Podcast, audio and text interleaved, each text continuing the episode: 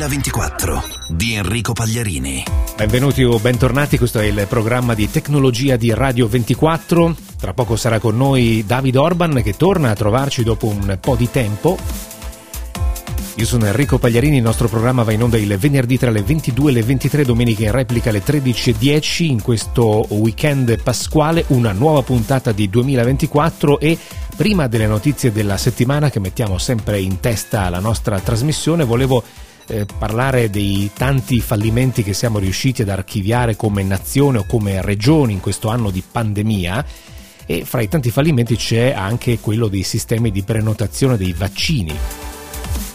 Dopo, sempre dal punto di vista tecnologico, o, o, meglio, forse dal punto di vista organizzativo, quello del contact tracing, abbiamo realizzato un'app fatta molto bene, tra le migliori app al mondo, e poi abbiamo fallito sul lato organizzazione. Su questo tema ci saranno novità abbastanza eh, presto perché ci sarà un aggiornamento di questa app e, e si potrà fare tutto in autonomia, ma come abbiamo detto più volte ormai in questa situazione il contact tracing è sfuggito di mano, ci servirà di nuovo quando i casi di positività eh, ogni giorno si, si abbasseranno. E poi ci servirà alla prossima pandemia ma l'incapacità di adottare tecnologie che funzionano e organizzarle non solo crea disagi, perdite di tempo e di denaro, pensate ai vari click day, i fallimenti dei click day. Beh, in questo caso, in questi casi anche eh, abbiamo perso vite umane. Dobbiamo investire in tecnologia e non dobbiamo mm, stancarci di ripeterlo, in competenze soprattutto, anche in politici competenti che vedano nella tecnologia uno strumento per fare la differenza. Alcuni si metteranno a sorridere, ma non dobbiamo stancarci di ripeterlo.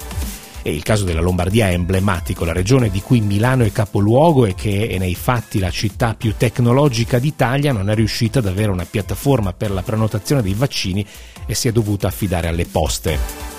E stiamo parlando di una cosa tutto sommato abbastanza semplice, certo, in una regione con 10 milioni di abitanti il dimensionamento di questo sistema è importante, ma non stiamo parlando di rocket science. Altre regioni, come ad esempio l'Emilia-Romagna, ma anche altre, hanno utilizzato semplicemente il sistema che già funziona per le prenotazioni delle visite, cioè il CUP. Hanno aggiunto i centri vaccinali come un normale nuovo ambulatorio e inserito tutto nel sistema poco tempo perso, zero costo, molto efficace. È una cosa eh, che io ho ripetuto per tanto tempo a tutti i convegni dove andavo, dove c'erano le regioni, eh, parlavo del, eh, della buona pratica del riutilizzo del software. Anche in questo caso le regioni avrebbero dovuto dire: beh, se c'è una cosa che funziona, la prendiamo e la utilizziamo anche noi e forse anche questo fallimento eh, dovrebbe farci meditare e pensare che alcune cose forse vanno fatte a livello nazionale. Abbiamo un team per la trasformazione digitale che funziona eh, con tanta gente competente e magari il ministro Colau potrebbe ripartire da lì e vedremo che cosa succederà nelle prossime settimane o nei prossimi mesi anche sulle politiche di digitalizzazione del paese. Adesso alcune notizie in breve selezionate durante la settimana nelle nostre Digital News.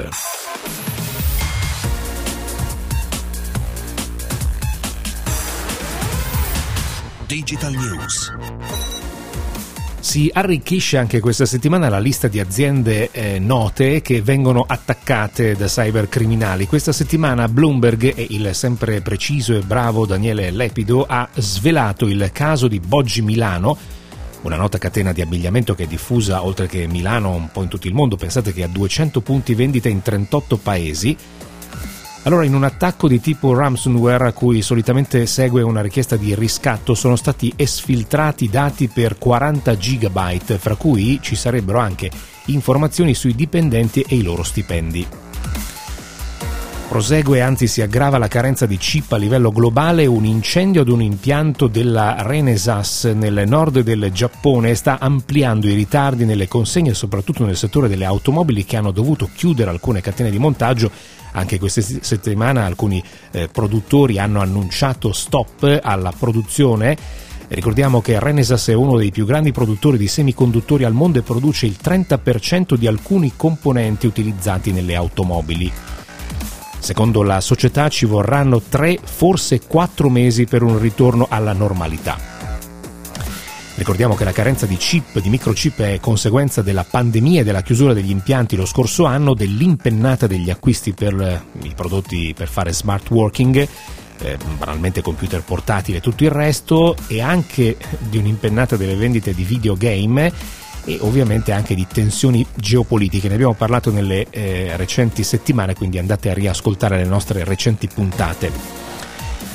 Tra l'altro investimenti in nuovi impianti sono stati annunciati nelle ultime settimane. Pochi giorni fa la taiwanese TSMC eh, investirà 100 miliardi di dollari nei prossimi tre anni per aumentare la capacità eh, produttiva. Parliamo adesso di Microsoft che ha vinto un bando dell'esercito americano da quasi 22 miliardi di dollari per i prossimi dieci anni per dotare i soldati di un visore per la realtà aumentata basato su HoloLens. I soldati potranno avere sul visore informazioni in tempo reale sulla scena di guerra, saranno prodotti 120.000 dispositivi in fabbriche americane. Beh, immaginiamo che HoloLens costa circa per gli sviluppatori 3.500 dollari, immaginiamo qua, però stiamo parlando di cose militari, quindi con tutta una serie di eh, sicurezze maggiori, eh, robustezze varie, quindi parliamo di visori che costano direi migliaia, forse decine di migliaia di euro l'uno. Eh. Due notizie dal mondo dell'auto che fa accordi con i produttori di assistenti virtuali. Lamborghini ha dichiarato di essere la prima casa automobilistica ad integrare Amazon Alexa per il controllo di quasi tutte le funzioni dell'auto la notizia è ehm, dispon- la, la, novità è disponibile per alcuni modelli della Huracan ed è possibile comandare e regolare vocalmente funzioni come il clima, le luci, la navigazione, le telefonate, l'intrattenimento e vedere anche alcune informazioni eh, sulla dinamica di guida dell'auto. L'altra notizia riguarda invece la nuova Fiat 500, quindi passiamo dalla Lamborghini alla Fiat 500 che si chiama Family A Google dove l'integrazione è stata fatta con l'assistente Google al quale è possibile fare domande mentre si è alla guida ovviamente, ma anche se si è fuori dall'automobile eh, si possono chiedere informazioni sul veicolo tipo dimmi quanto carburante c'è in automobile. Ovviamente l'auto è connessa ad internet costantemente non so quanto sia utile chiedere mentre tu sei in casa quanto carburante ci sia sull'automobile, però insomma si possono sapere delle cose. Ecco, ad esempio, una cosa utile è tipo auto, ti sei chiusa? Sei chiusa? E se non sei chiusa la chiudi a distanza. A proposito di Google, questa settimana è attivo anche in Italia News Showcase, una selezione di contenuti di editori con i quali Google ha stretto accordi. Tra gli editori c'è anche il Sole 24 Ore. La piattaforma di messaggistica Discord, molto popolare fra i videogiocatori e che raggiunge 140 milioni di utenti nel mondo, ha lanciato una nuova funzione per organizzare eventi solo audio.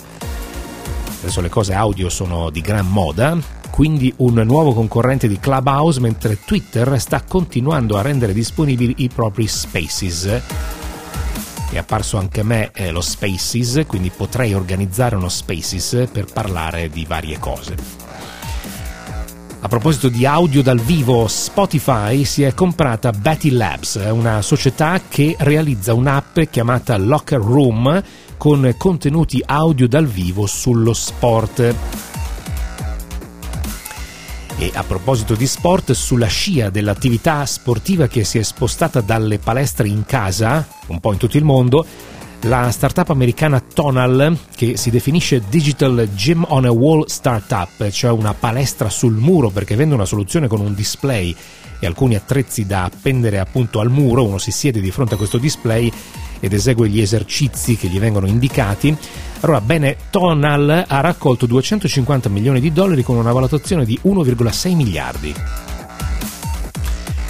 Un'ultima importante notizia che ci racconta molto di come sta cambiando l'industria in tutto il mondo, la giapponese Itachi, che è uno dei grandi produttori di, di hardware, di cose di ferro, treni, navi, cose probabilmente anche centrali nucleari, ha investito quasi 10 miliardi di dollari per acquisire il produttore americano di software Global Logic e questo perché i servizi digitali diventeranno sempre più importanti anche se continuerai a produrre hardware, cose di ferro molto pesanti.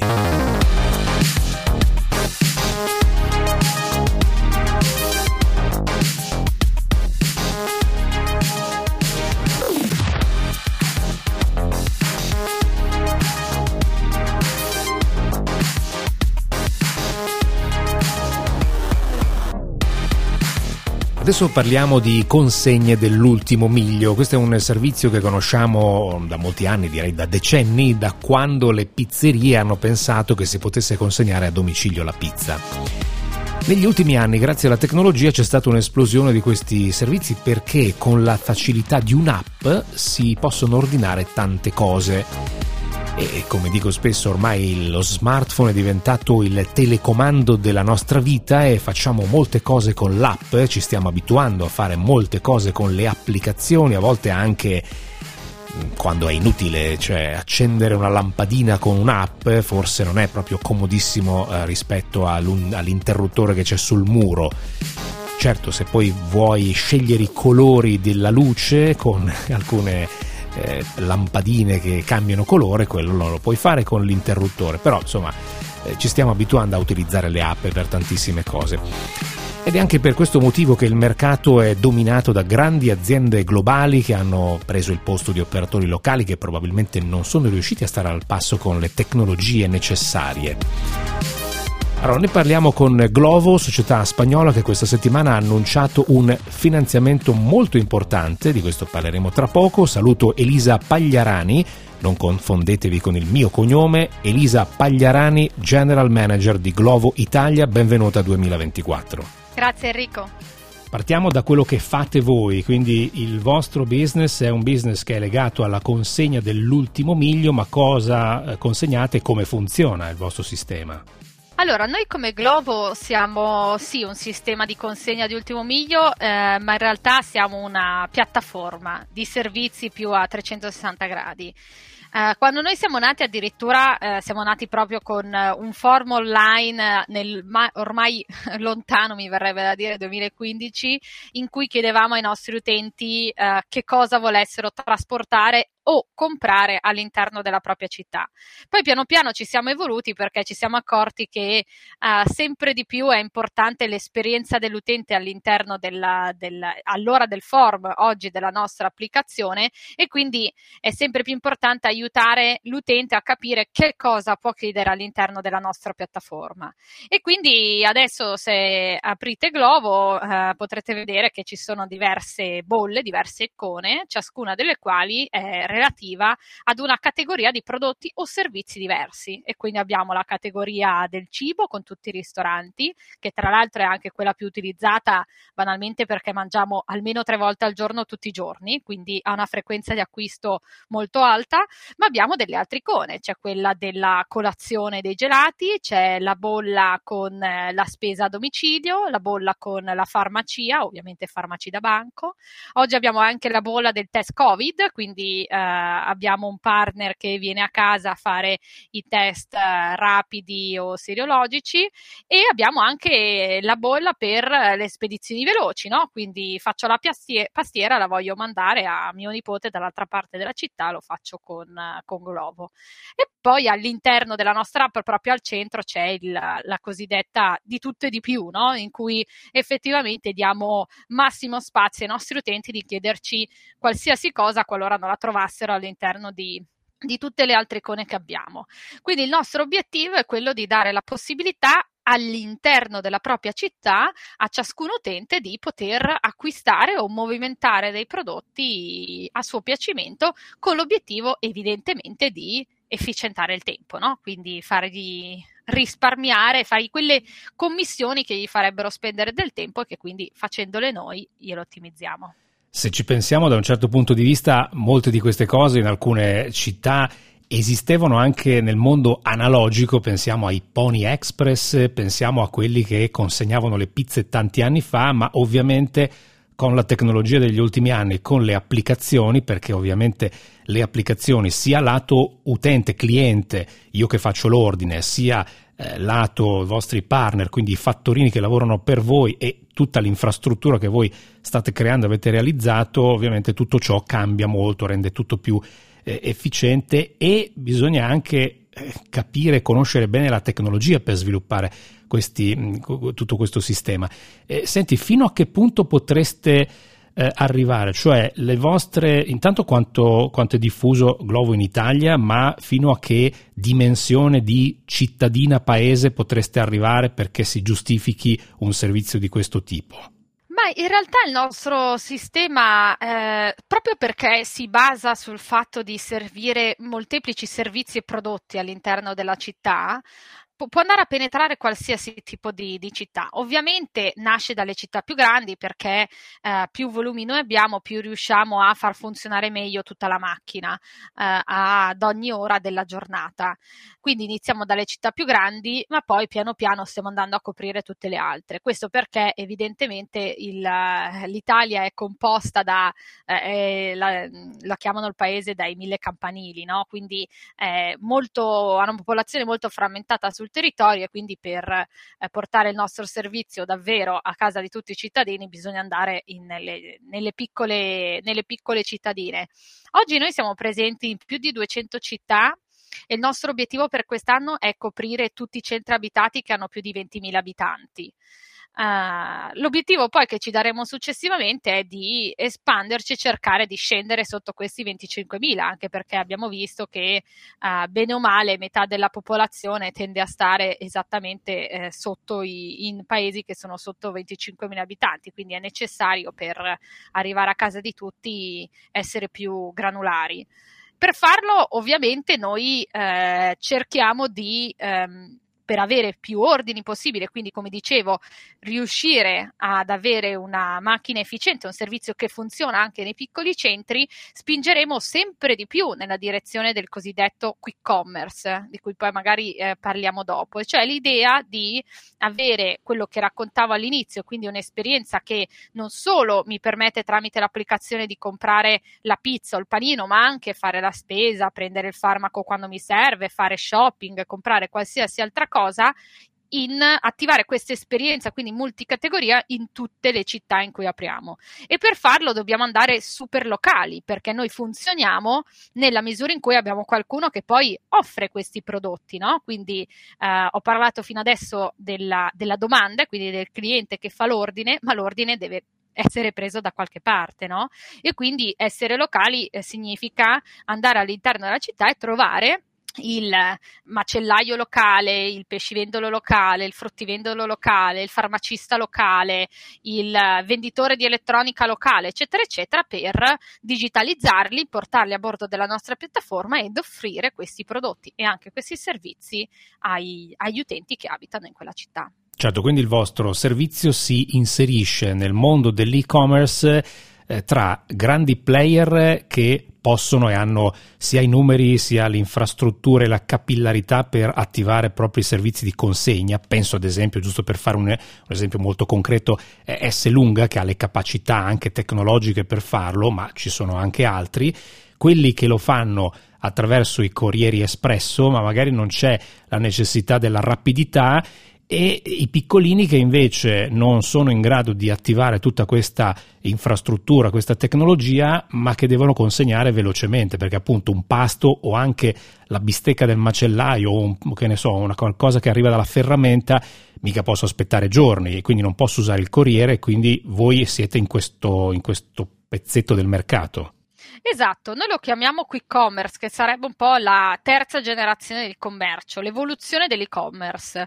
Quindi se l'e-commerce è vado davanti al mio PC o davanti al mio telefono, ho l'assortimento massimo, quasi infinito, posso trovare qualsiasi cosa di cui abbia bisogno, ma la devo aspettare e mi arriverà a casa mia, ma la devo aspettare per due o sei giorni, noi invece abbiamo un paradigma un po' diverso, che è tu potrai avere all'interno della nostra piattaforma idealmente l'assortimento della tua città, quindi quello che viene venduto intorno a te, con il vantaggio che lo potrai avere però nell'arco di non di giorni, non di ore, ma addirittura di minuti. Cioè in 30, 40, certo. 50 minuti tu potrai avercelo a casa. Chiarissimo. Quindi c'è una, diciamo, un'esigenza un po' diversa e anche eh, un'offerta un po' diversa.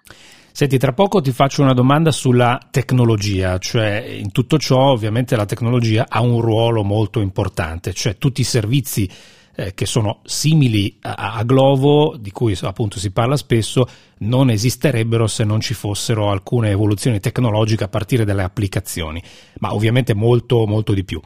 Eh, prima però vorrei farti una domanda che è legata al finanziamento che voi avete annunciato questa settimana. Avete ricevuto un finanziamento da 450 milioni di euro che è estremamente elevato non solo per le dimensioni europee, ricordiamo che voi siete nati eh, e, e, e, siete spagnoli, eh, 450 milioni eh, e, e, in generale molti altri player simili a voi annunciano finanziamenti stellari. Perché ci sono così tanti soldi in questo settore?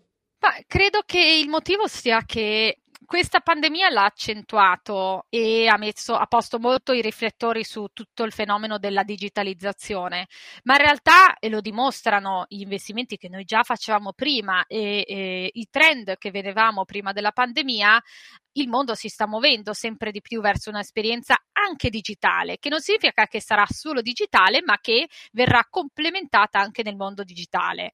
Eh, se noi guardiamo altri paesi in cui siamo ed eravamo presenti, vediamo infatti che in Europa, in Italia poi eh, a maggior ragione, c'è un forte gap in termini di, di digitalizzazione. Eh, vediamo che l'Asia è anni luce avanti, ma vediamo che anche il Sud America è molto più eh, online da un punto di vista di offerta, quindi tutto il mondo della spesa casa, tutto il mondo del, del food delivery, quindi del cibo a domicilio, e, eccetera, eccetera, è molto più sviluppato di quello che è oggi in Europa. E sempre di più gli utenti vanno in quella direzione, riuscire ad ottimizzare il proprio tempo e avere a casa quello che eh, non ha valore se comprato e acquistato in loco, no? Oppure che in alcuni momenti hai bisogno per necessità, per urgenza, per emergenza, ad avercelo a casa e non hai il tempo di uscire a prendertelo ti faccio un esempio, sto facendo, sto cucinando, mi accorgo che ho finito il sale per salare l'acqua della pasta, non posso evidentemente prendere, lasciare tutto, uscire, andarlo a comprare.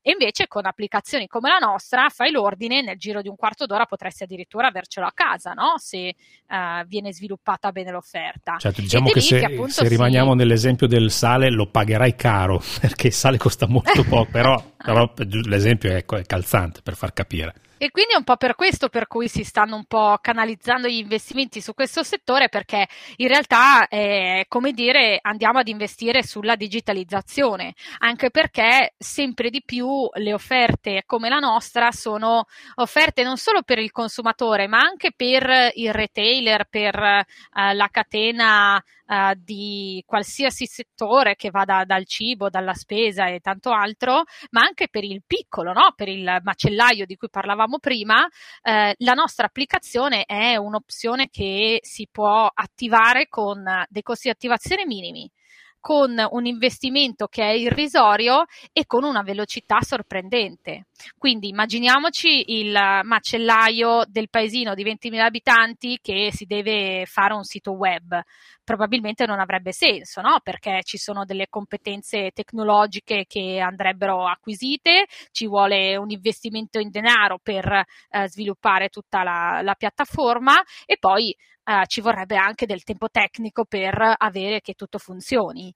Invece con una soluzione come la nostra noi arriviamo, uh, attiviamo il, il, macellaio di turno sulla nostra piattaforma, l'unica cosa che ci deve dire è la lista dei prodotti e quanto costano e nell'arco di una o due settimane è già lì che riceve ordini anche dall'online. Chiaro. Quindi eh, sono proprio dei sistemi di digitalizzazione anche per chi offre i suoi prodotti e vorrebbe cominciare a complementare la sua canalità non solo nel fisico ma anche nel, nel mondo online, nel mondo digitale. Senti, dal punto di vista tecnologico, che cosa ci puoi dire? Partendo da, dalle app che voi utilizzate per fare il vostro business. Allora, noi di solito quello che si vede è l'applicazione con le bolle di cui parlavo all'inizio, no? che è appunto quella che poi utilizziamo noi come utenti. In realtà il mondo dietro di Globo è molto più complesso, infatti noi a Barcellona dove siamo nati abbiamo uno dei hub tecnologici più grandi del Sud Europa con più di 300 ingegneri e questo round ci aiuterà ad aumentarne, vogliamo arrivare già a 500 e questi ingegneri sviluppano la nostra applicazione sia uh, per i corrieri che lavorano con noi, che ricevono gli ordini, uh, li portano in giro, eccetera, sia per i ristoranti o gli esercizi commerciali che lavorano con noi per ricevere gli ordini e gestirseli, vedere la loro pre- reportistica, eccetera, ma poi anche tutto il sistema che riesce a mettere eh, utenti, eh, ristoranti o esercizi commerciali e rider in comunicazione tra di loro. E quindi c'è tutto uno sviluppo di anche eh, intelligenza artificiale che ci permette di continuare a sviluppare modelli predittivi che ottimizzano la, la gestione degli ordini. Banalmente, sapere che eh, il ristorante tale mediamente ci mette x minuti a preparare quando ricevo un ordine, mi permette poi di eh, sviluppare tutto una, un sistema per cui eh, manderò quell'ordine al rider quando so che eh, mancheranno pochi minuti e quindi quando il rider arriva al ristorante, il men che non si dica prende l'ordine e parte.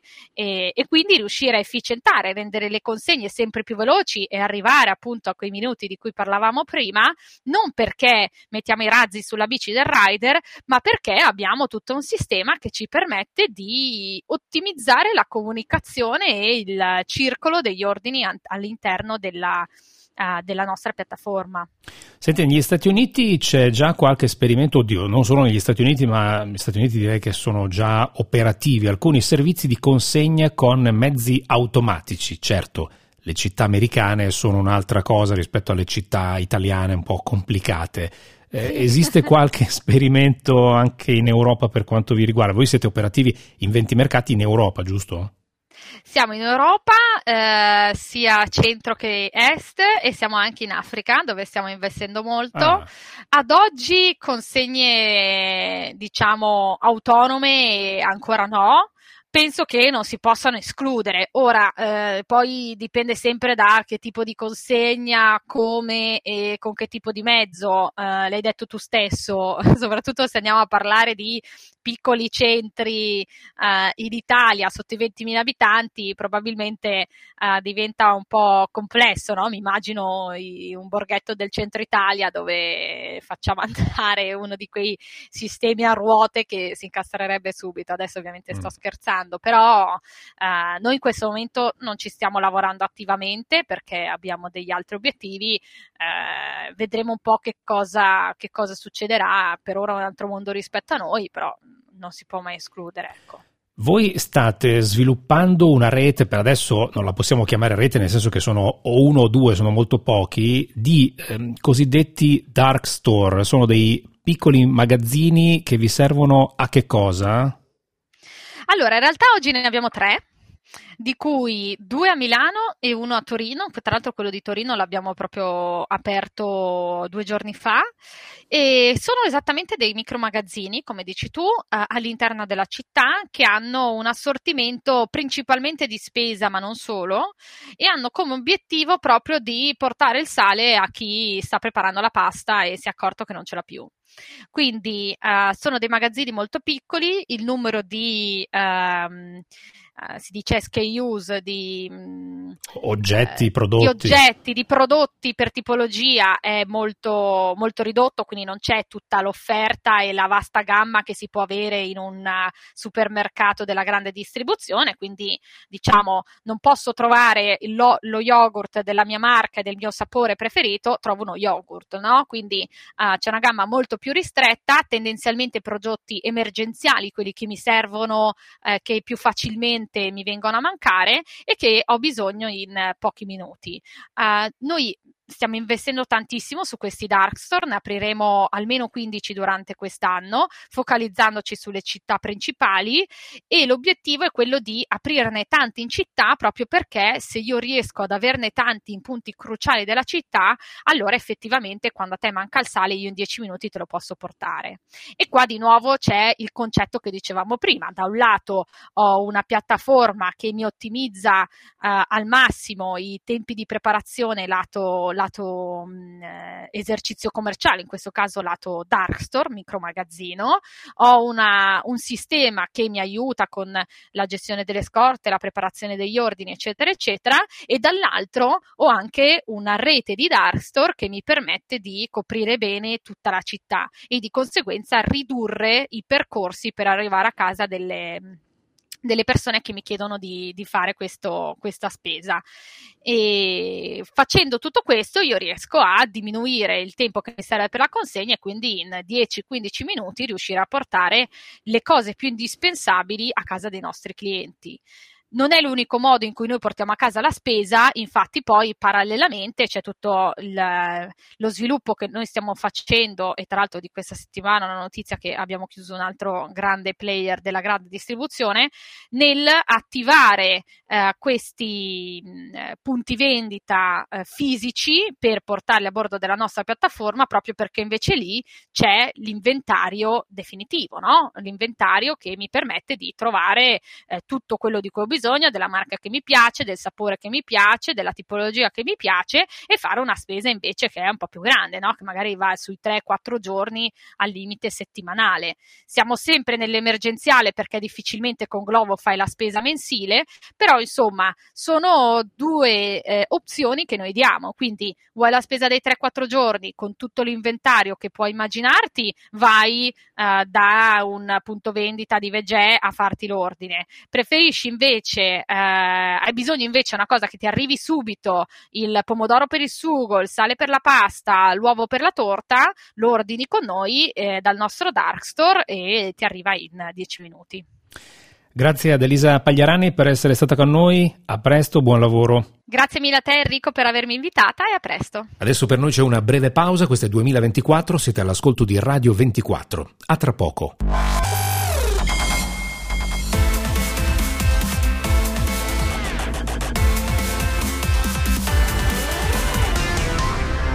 2024.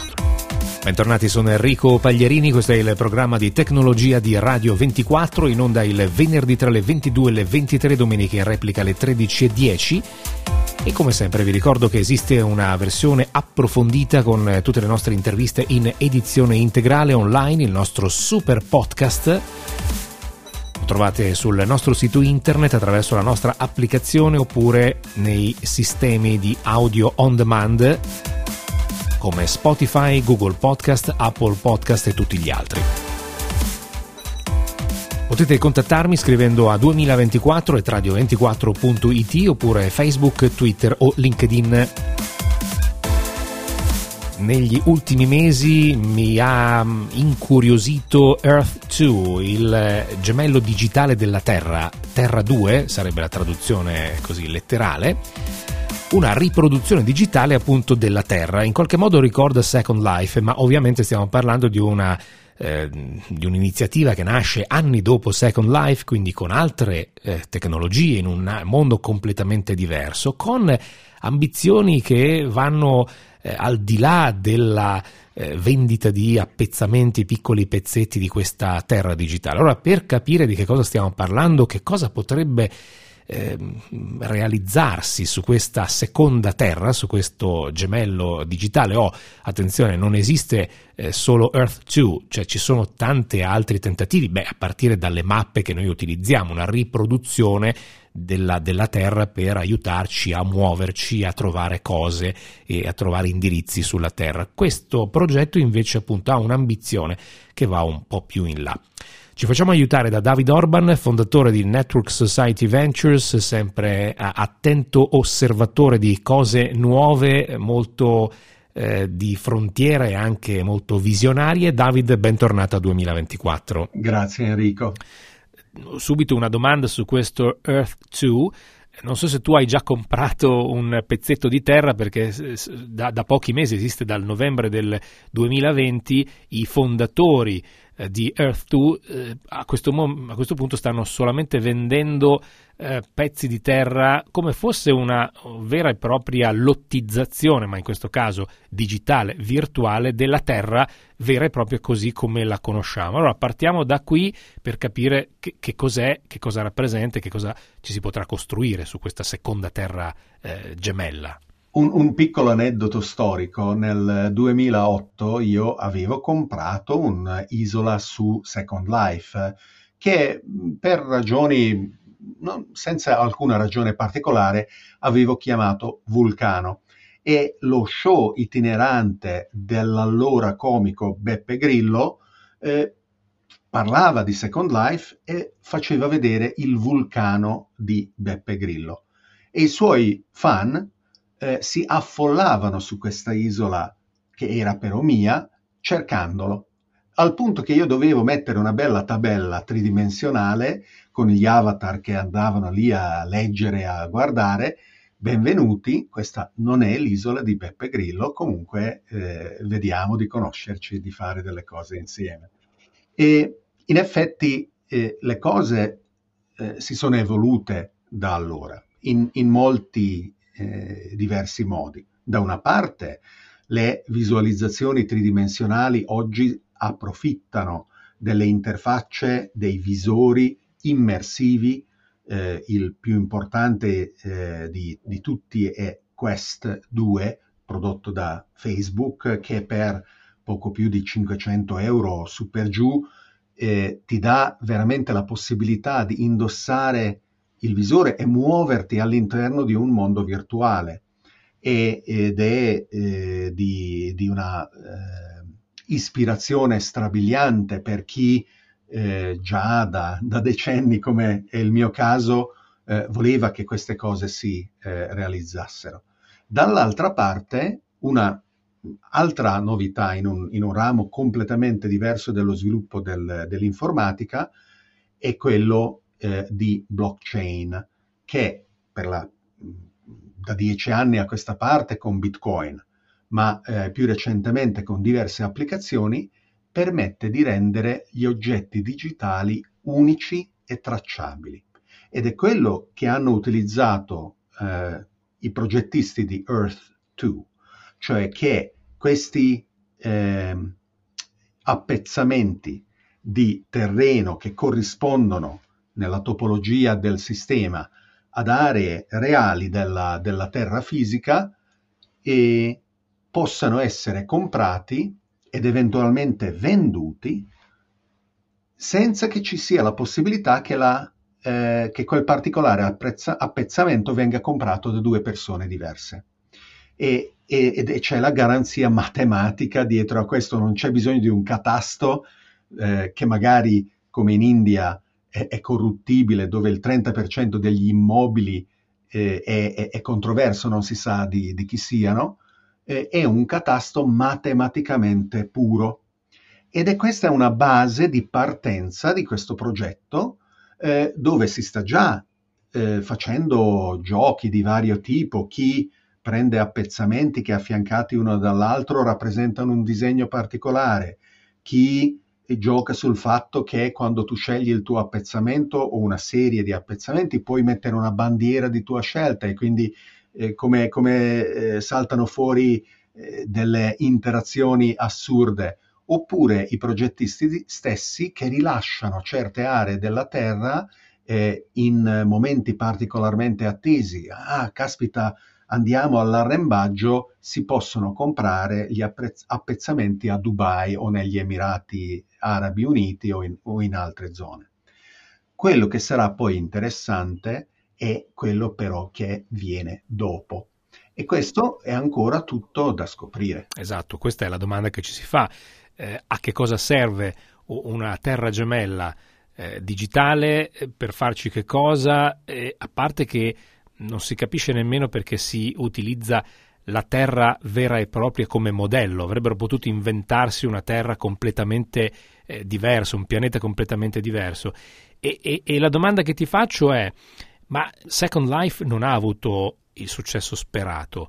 Perché possiamo pensare che questa Earth 2 abbia invece una, una storia diversa? Una delle ragioni per cui eh, Second Life eh, non è riuscito a mantenersi, eh, diciamo, all'avanguardia di queste esplorazioni è stato per la sua architettura centralizzata che ha fatto sì che potesse essere anche eh, soggetto ad interventi pesanti da parte dei regolatori che hanno impedito naturalmente dal loro punto di vista con, con tutte le ragioni, che eh, l'economia di Second Life eh, si diffondesse eh, in una maniera, in un mondo senza confini, in un mondo parallelo a quello dei regolamenti bancari, finanziari, dei flussi monetari eh, eh, globali, che 12-13 anni fa spaventava. Non è che oggi spaventa meno, ma da allora eh, sempre più realtà hanno abbracciato un mondo dove queste imposizioni si fa sempre più fatica a farle eh, rispettare, non perché qualcuno le voglia evadere a scopi criminali. Eh, la Deutsche Bank ha eh, pubblicato un rapporto eh, in cui dichiara che gli utilizzi illegali di Bitcoin rappresentano circa il 2% del totale. Io non so eh, nel denaro contante questo eh, che cosa sia, ma se tu vai con il gas cromatografo a controllare le banconote, ci sono tracce di cocaina su ognuna. Per cui per le mani di un traffico, eh, trafficante di droga, tutte le nostre banconote sono passate. E quindi penso che sia molto più del 2% del denaro contante che ha fatto parte di qualche traffico eh, illegale contro Bitcoin che invece secondo questa banca rispettatissima ha il 2%.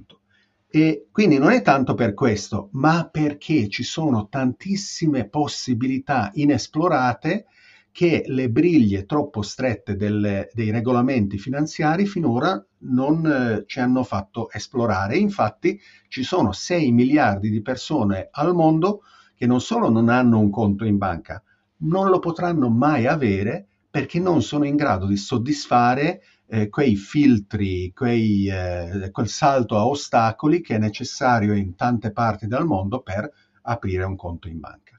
E quindi eh, le realtà digitali del terzo decennio del ventunesimo secolo sono ambiziose abbastanza per eh, ribaltare, rifondare eh, quelli che sono i nostri eh, presupposti su, su, che cos'è possibile. E costituiscono una piattaforma su cui costruire qualcosa di molto inclusivo e molto esaltante. Per quelli in Occidente che vogliono giocare, se vogliono giocare, e quelli nei eh, paesi a reddito medio-basso dove accedere a funzioni digitali avanzate rappresenta un'opportunità di avanzamento eh, fondamentale eh, per eh, famiglie, per aziende eh, e per intere comunità. Ti sei comprato già un'isola su Earth 2? E mi sono comprato un paio di, di, di appezzamenti qua e là. E intanto a Budapest eh, ho comprato la casa dove, dove ho vissuto da, da piccolo, piccolissimo bambino eh, dove ho rarissime occasioni di, di tornare eh, e non si vede il ciliegio che magari non c'è neanche più dove mi arrampicavo, però comunque c'è questo collegamento emotivo. E poi mi sono comprato un po' di cose anche in Italia che sorprendentemente aveva ancora eh, spazi disponibili, anche se eh, i terreni eh, in questo mondo digitale eh, più eh, esclusivi e più costosi, per esempio, sono quelli del Vaticano, chissà perché, molto desiderabile. Chissà per, esatto, chissà perché, magari pensando a tutti i, i, romanzi o i film che sono stati scritti sui misteri eh, dei sotterranei del Vaticano. Ma in realtà uno dei giochi, come in molti di, di, molti di queste piattaforme, è, è un gioco sia di apprendimento che anche di palestra, eh, per attività, se vogliamo, anche finanziarie. Queste attività possono essere un po' come eh, giocare con i soldi del, del Monopoli inizialmente, come poteva sembrare Bitcoin dieci anni fa, appunto, e, ma eh, hanno questa magica capacità eh, di ancorarsi ad una realtà da cui sembra sia difficile poi ad estirparli anche da parte dei nemici più sfegatati eh, che hanno interessi da mantenere nel mondo che fu. E quindi le eh, acquisizioni di questi terreni da parte di molte persone potrebbero tranquillamente eh, presupporre un'aspettativa che poi possano in futuro rivendere quello che hanno comprato guadagnando molto eh, nel, nella transazione e non so se la cosa avrà eh, la capacità di crescita di eh, decine di migliaia eh, eh, di volte come è successo con, con Bitcoin, ma sicuramente persone pensano anche a questo. Certo, sicuramente l'aspetto eh, speculativo fa parte sempre di queste evoluzioni tecnologiche. Tu che cosa ti immagini che possa eh, nascere su questa Terra 2, questa, questo gemello virtuale della, della Terra? Perché se è oltre che esperienza comune di tutti i giorni, però anche intuitivamente molto semplice capire a cosa serve eh, Google Maps che collega la realtà con, con, il virtuale o comunque è una versione virtuale di una cosa che poi ci serve mentre ci spostiamo per trovare eh, strade, eh, palazzi, Di, negozi. Digitale Enrico, non virtuale, digitale. Il mondo digitale giusto. è reale come quello fisico. Corretto, giusto, bravo. Abituiamoci a percepirlo come tale perché sempre più la nostra vita eh, si svolge lì.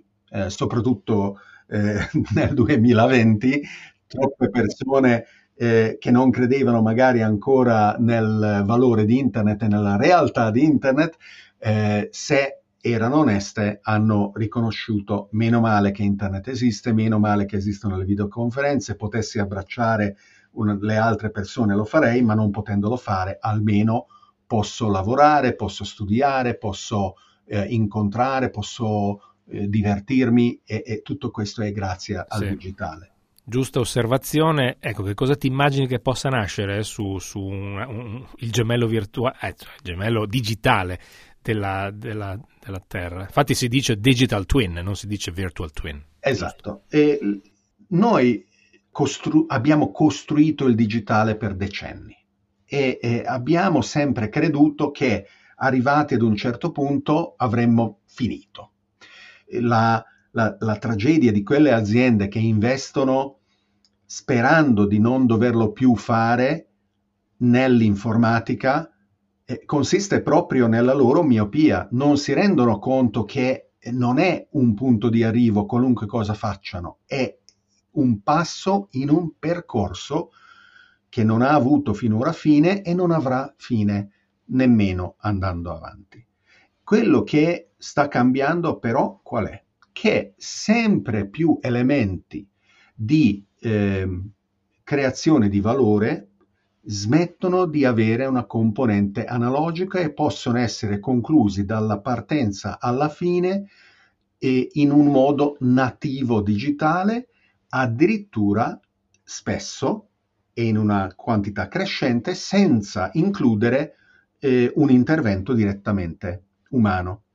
L'esempio peggiore eh, di come questo magari non avviene è quando eh, un processo che potrebbe già oggi essere digitale invece viene forzatamente reso analogo, anal- analogico. A me è successo eh, recentemente dove una delle mie aziende, eh, ad una delle mie aziende è stato chiesto di ridepositare eh, degli atti ad una Camera di Commercio italiana importante, quella di Milano, che sono già stati depositati in firma digitale e non andava bene, doveva stampare, firmare, scansionare e allegare ad un messaggio di posta elettronica lo stesso documento.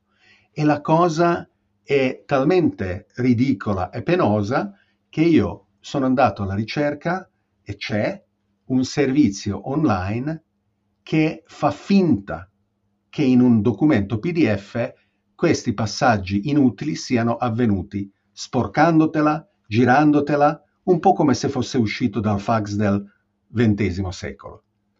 E la cosa ridicola è che naturalmente gli andava bene così. Eh certo. gli, gli andava perfettamente bene così.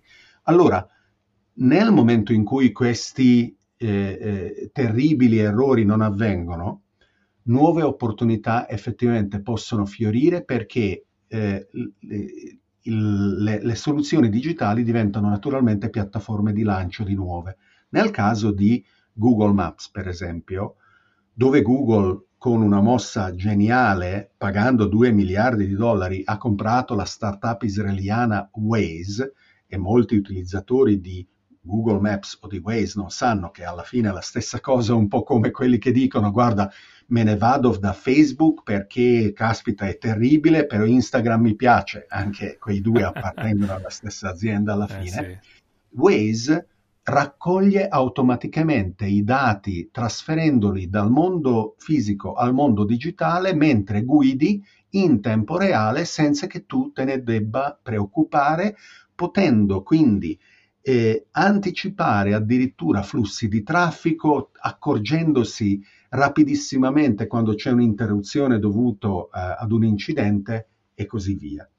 E che questo valore è reale e che Google Maps eh, è diventato qualcosa che, eh, eh, su cui vale la pena di investire è dimostrato dal fatto che Google ha cominciato a farlo pagare.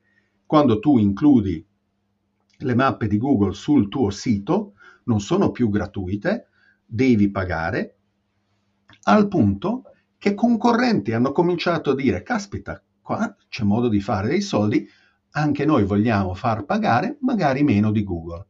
E quindi nascono nuove opportunità.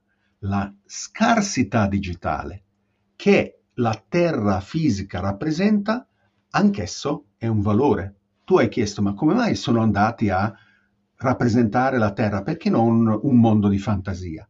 E la ragione è proprio quella. I mondi di fantasia sono infiniti, quindi inflazionano eh, la eh, possibilità di conquistare pianeti, eh, ognuno di noi ne può avere uno qualunque e magari non ci incontriamo mai.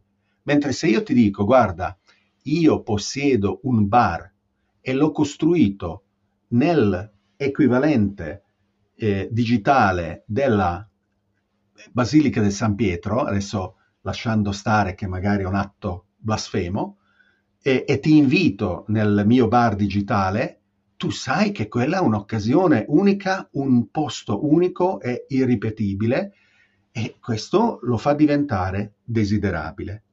È un po' il meccanismo di un altro fenomeno esplosivo di questi giorni che è quello delle aste digitali di oggetti unici, i cosiddetti NFT, eh, che hanno raggiunto eh, quotazioni eh, sicuramente ingiustificabili che rappresentano un, un uh, momento di entusiasmo eccessivo, ma che nascondono una realtà che è destinata a rimanere. Eh, gli oggetti digitali, che siano opere d'arte, che siano una rappresentazione digitale di un mondo eh, fisico o che magari rappresentino eh, un'altra caratteristica che si è tentati per molto tempo di, di, di capire come gestire nel digitale come la reputazione di una persona. Sì, quindi un elemento molto importante eh, di, di, quello che tu ci hai appena detto è che eh, ci si potranno costruire tante cose potenzialmente, ma la stragrande maggioranza di queste cose non le sappiamo oggi. C'è un terreno, un po' come per dire, eh, quando sulla Terra c'erano poche persone e si stavano costruendo eh, città, eh, strade, si cominciava a coltivare la terra, eccetera, eccetera. Assolutamente, le eh, piattaforme che diventano eh, spazi di esplorazione per nuove generazioni di eh, sviluppatori entusiasti da quello che si può fare,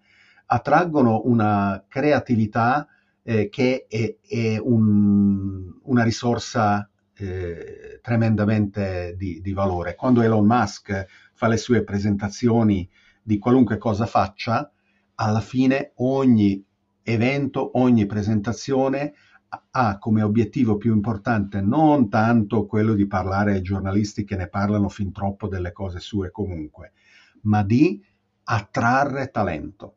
E qualunque piattaforma è in grado di attrarre talento vince nel momento in cui è come se togliesse eh, aria eh, alle piattaforme alt- eh, alternative che non potranno fiorire eh, e, e, che eh, saranno necessariamente meno attraenti. È quello con cui, per esempio, ha vinto Microsoft quando eh, da eh, Windows ehm, è riuscito a creare eh, un, una serie di, di, strumenti per gli sviluppatori, i programmatori che eh, l'hanno abbracciato con entusiasmo creando decine di milioni di programmi di vario tipo per il eh, parrucchiere, per la contabilità, per la pianificazione di eventi, per la gestione di una radio, qualunque cosa fosse. E quindi eh, le piattaforme eh, digitali eh, dei digital twin di vario tipo eh, accoglieranno sviluppatori in questo senso che andranno a mh, mm, inventare cose di cui magari vediamo i bagliori, ma eh, di cui eh, giustamente quando azzecchi qualcosa di vincente eh, vai, a, vai, a, fare eh, le start-up che poi diventano gli unicorni. Eh, vorrei approfittare del fatto che siamo collegati per parlare di una novità che tu mi hai accennato prima di iniziare questa chiacchierata che ha, ha, ha un paio di settimane, mentre Earth 2 ha qualche mese perché è stata lanciata a novembre del 2020, qui stiamo parlando invece di una novità che ha due settimane, che cosa? Allora io eh, ultimamente parlo non più solamente della, eh, eh, del cambiamento esponenziale, cioè che il cambiamento accelera, parlo eh, dell'incremento dell'accelerazione. E l'esempio che hai fatto tu eh, è, è proprio così se una piattaforma nata qualche mese fa è una novità, ma lo sta già incalzando un'altra che è nata da poche settimane, siamo di fronte veramente a quella che io chiamo un'epoca delle jolting technologies. E questa piattaforma nata da poco ma che eh, sta attraendo tantissimo interesse si chiama BitCloud.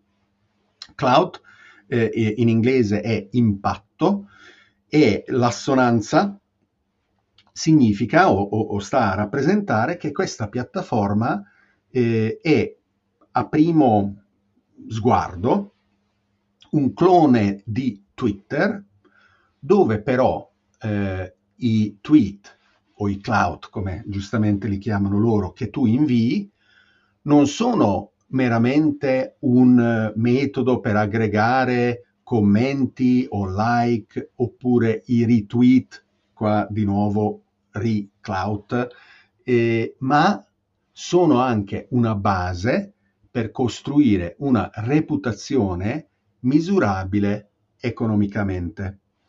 La reputazione che non è più solo il numero delle persone che ti seguono, ma è la eh, gestione da parte della piattaforma di una criptomoneta individuale per ognuno degli account che può essere comprata da chiunque partecipa nella piattaforma.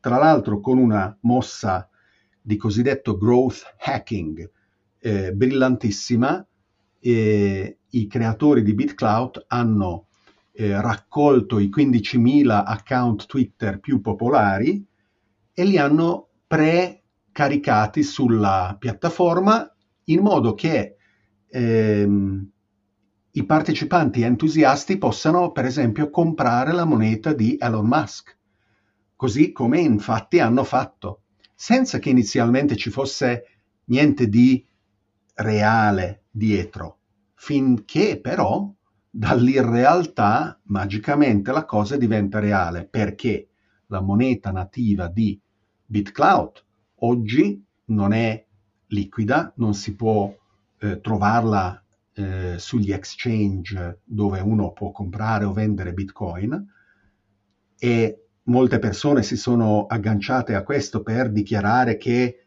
eh, BitCloud è una, è una fregatura, eh, è una frode. E invece io sono convinto che uno non lo sia e due che eh, la moneta nativa della piattaforma si troverà sugli exchange ma la cosa interessante di nuovo sono le implicazioni. Intanto la piattaforma ha raccolto 180 milioni di dollari eh, dalla creme della creme degli investitori eh, della Silicon Valley e eh, sta sviluppando dei meccanismi molto interessanti e molto nuovi per premiare eh, quella creative class quella eh, percentuale crescente di persone che vive condividendo nel mondo digitale quello che crea. Artisti, musicisti, influencer, eh, investitori, eh, scrittori, chiunque abbia qualcosa da eh, condividere. Precedentemente a BitCloud eh, c'erano e ci sono tuttora piattaforme come eh, Patreon che permettono di donare a chi tu ammiri affinché attraverso le tue donazioni che si affiancano a quelle di altre centinaia o migliaia di persone, eh, il, il creatore di cui sei fan possa andare a fare musica, concerti e quant'altro. E Patreon è senz'altro una piattaforma molto molto bella eh, dove questo entusiasmo si può aggregare ed esprimere positivamente. Ma la differenza è che quello che fai di equivalente su BitCloud è un investimento che fa crescere, sì, le opportunità del eh, creatore che stai appoggiando, ma che ti torna non solo attraverso la sua continuata attività, ti torna anche attraverso l'eventuale ritorno finanziario che l'apprezzamento della moneta del creatore che tu hai comprato avrà in futuro e eh, naturalmente eh, c'è ancora tantissimo da scoprire. Intanto se la cosa è legale nel quadro di riferimento dei regolamenti finanziari americani, cioè BitCloud sta vendendo una security, sta vendendo eh, qualcosa che eh, è proibito che venga comprato se non da parte di persone che passano oltre il filtro di essere sufficientemente ricchi per investire? E, oppure eh, il fatto che utilizzano senza aver chiesto permesso eh, il nome utente equivalente a quello su Twitter, pur essendo disponibili a darglielo non appena qualcuno glielo chieda, è qualcosa di permesso o no?